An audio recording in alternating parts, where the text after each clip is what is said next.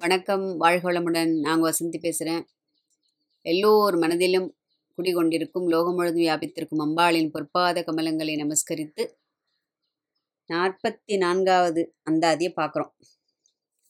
இறைவர் செம்பாகத்து இருந்தவளே அப்படின்னு முடித்தார் நாற்பத்தி மூணில் இதில் எப்படி எல்லாருக்கும் தெரிஞ்சுக்கணும் நம்ம அந்தாதி இவ்வளோ நாள் கற்றுன்றதுனால அடுத்த வ- முதல் வார்த்தை என்னவாக இருக்கும்னு எல்லாராலையும் யூகிக்க முடியும். தவளே இவளெங்கள் சங்கரனார் மனை மங்களமாம். அவளே அவர் தமக்கு அன்னையும் ஆயினல். ஆகையினால் இவளே கடவுளர் யாவர்க்குமேலை இறைவியுமாம்.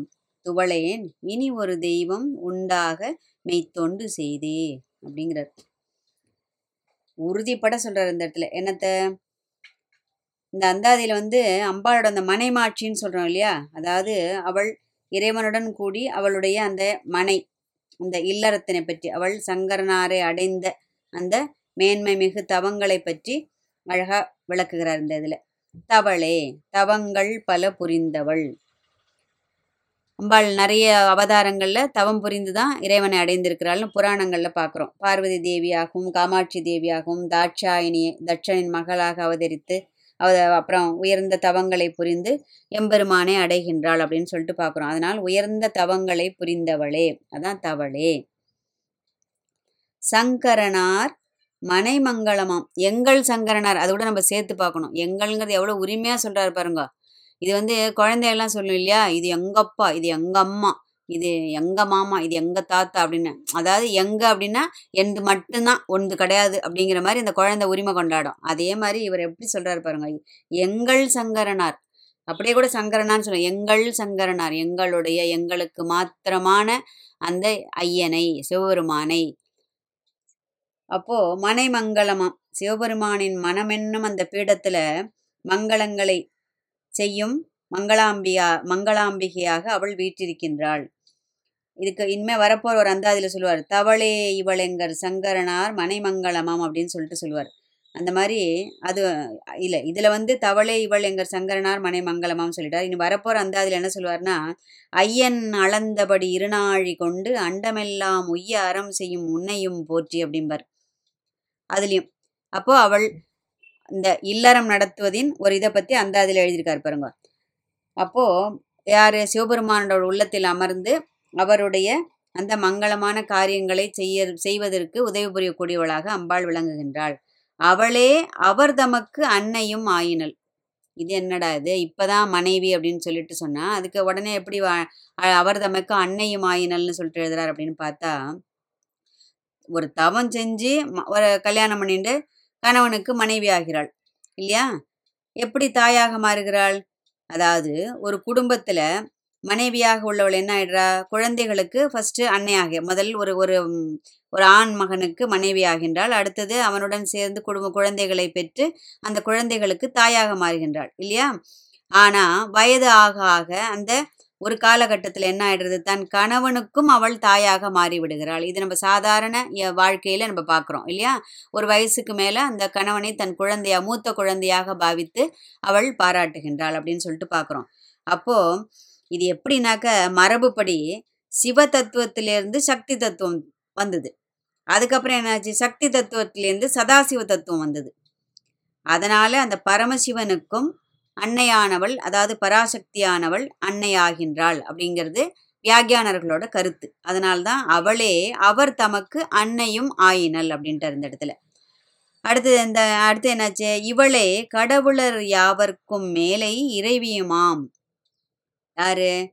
அம்பிகையானவள் எல்லாவருக்கும் மேலானவள். அதுதான் நம்ம தலைப்பை யாவருக்கும் மேலானவள்னு பார்த்துருக்கோம். அதாவது ஆதி அந்தமில்லாத அந்த ஐயன் சிவனும் எல்லாவருக்கும் மேலானவன். இந்த பிரபஞ்சத்தின் மூலகாரணி இந்த பிரபஞ்சத்தின் தலைவனாக விளங்கக்கூடியவன்.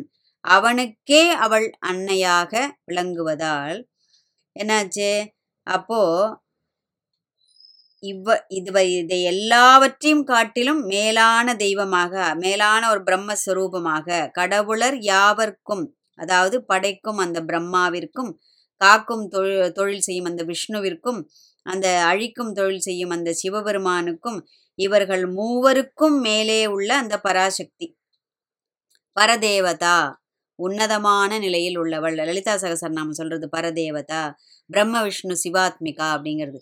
அதாவது இவர்கள் மூவருக்கும் மேலானவள். அதனால தான் அவளே அவர் தமக்கு அன்னையும் ஆயினல் அதாவது எம்பெருமான் கொடுக்குற அனுகிரகத்தெல்லாம் சிவபெருமான் கொடுக்குற அனுகிரகத்தை என்ன பண்ணுறாளாம் அம்பாள் வந்து அந்த பக்தர்களின் தகுதிக்கு தகுந்தவாறு அவர்கள் பாத்திரம் இருந்து பிச்சை இடுன்னு இல்லையா? அந்த மாதிரி அம்பாள் என்ன பண்ணுறா அவர் அவ- ஏன்னா அவர் வந்து க்ஷிப்ர பிரசாதி அப்படியே வேணுங்கிற வரங்க அப்படியே அள்ளி கொடுத்துருவார் அப்படி.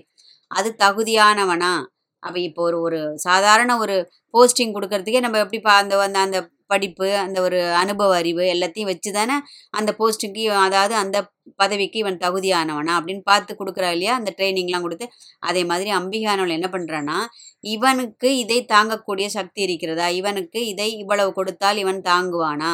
அப்படின்னு அதெல்லாம் பார்த்து அந்த நன்மை தீமைக்கு ஏற்ப அம்பிகை அதை அந்த பாலனை கொடுத்து அனுபவிக்கிறதுக்கு அந்த போகத்தை அம்பிகை தான் கொடுக்குறா அப்படிங்கிறது கருத்து.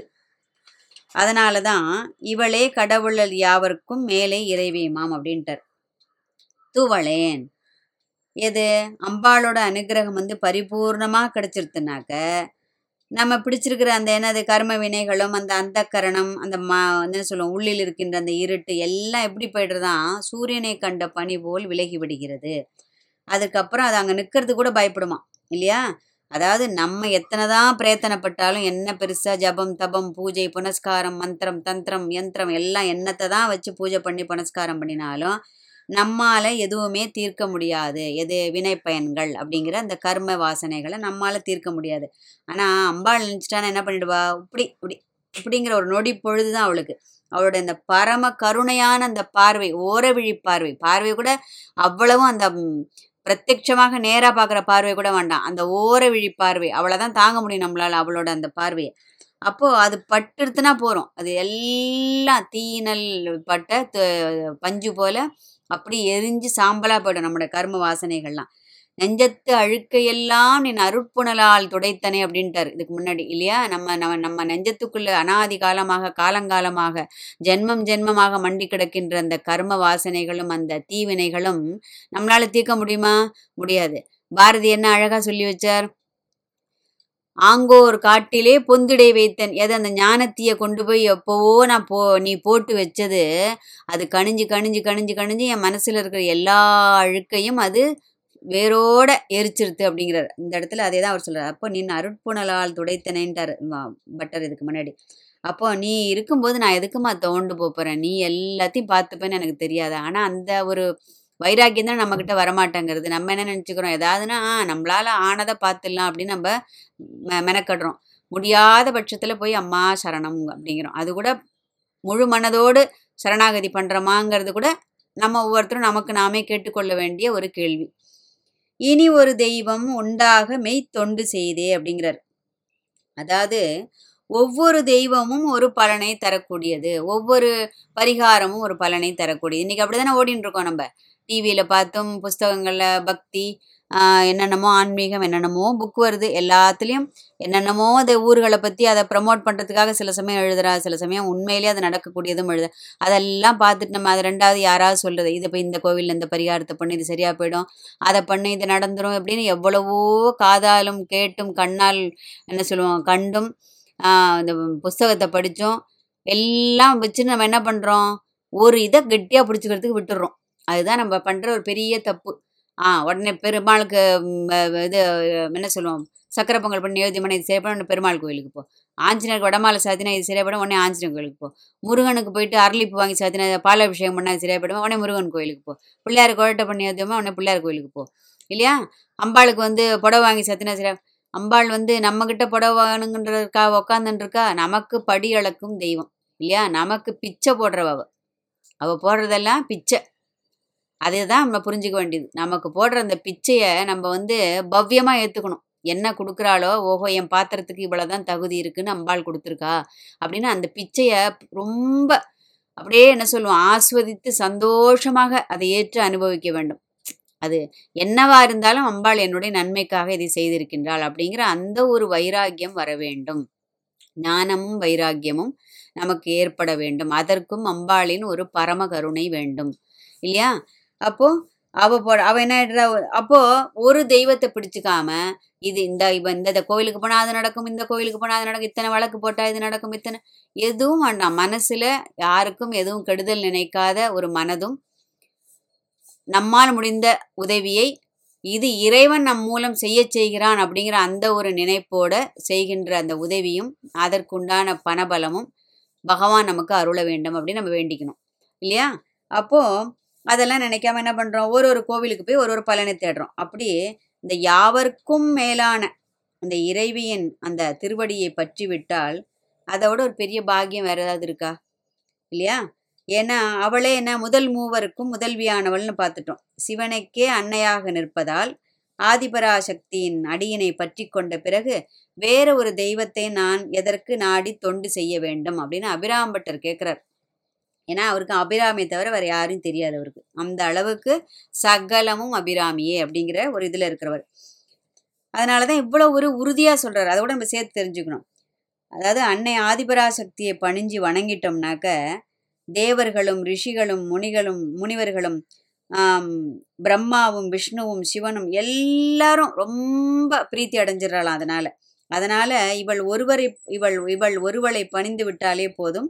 நம்ம எல்லா பலன்களும் நமக்கு ஒரு சேர கிடைத்துவிடும் அப்படின்னு சொல்லிட்டு பார்க்குறோம். ஏன்னா புராணங்கள்லாம் இதற்கு வந்து மிகப்பெரிய சான்று இல்லையா?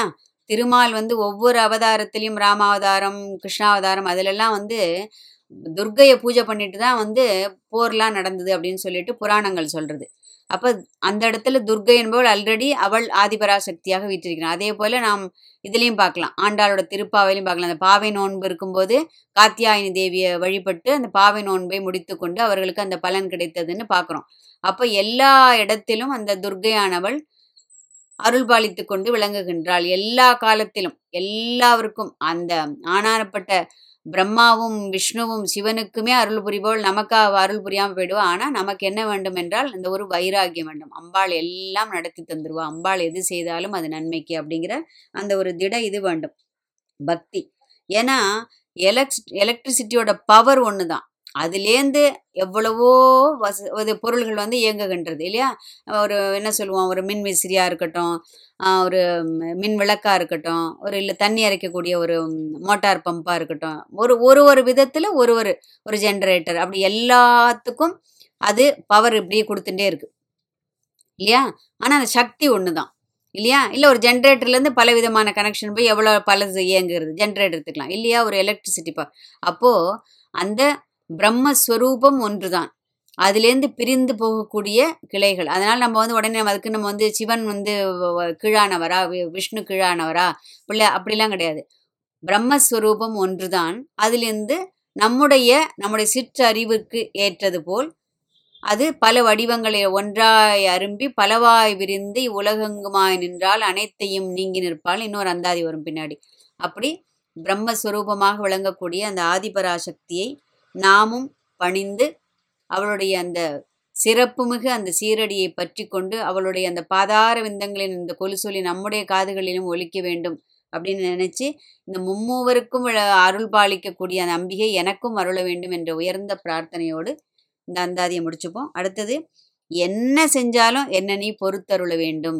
என்னை நீ பொறுக்க வேண்டுமே என்று என்னை வெறுக்கக்கூடாது அப்படின்னு அபிராம்பட்டர் ஒரு பிரார்த்தனையை அம்பாள் கிட்ட வைக்கிறார். நம்முடைய பிரார்த்தனை அதுதானே. நம்ம டெய்லி எவ்வளவோ தப்பு பண்ணுறோம் அப்படியே திரும்ப என்ன வேண்டிப்போம்? அம்பாளே தெரியாமல் பண்ணிட்டேன் என்னை மன்னிச்சிருமா? இனிமேல் என்ன இனிமேல் இனிமே பண்ணாமல் என்னை நீ பார்த்து கொள்ள வேண்டும்ங்கிற ஒரு பிரார்த்தனை கூட சேர்த்து வைக்கணும் நம்ம. பண்ணினத்துக்கு மட்டும் மன்னிப்பு கூடாது இல்லையா? அந்த அந்த அதில் என்ன சொல்ல போறாருங்கிறத அடுத்த இதில் பார்க்கலாம். வாழ்க வையகம் வாழ்க வளமுடன்.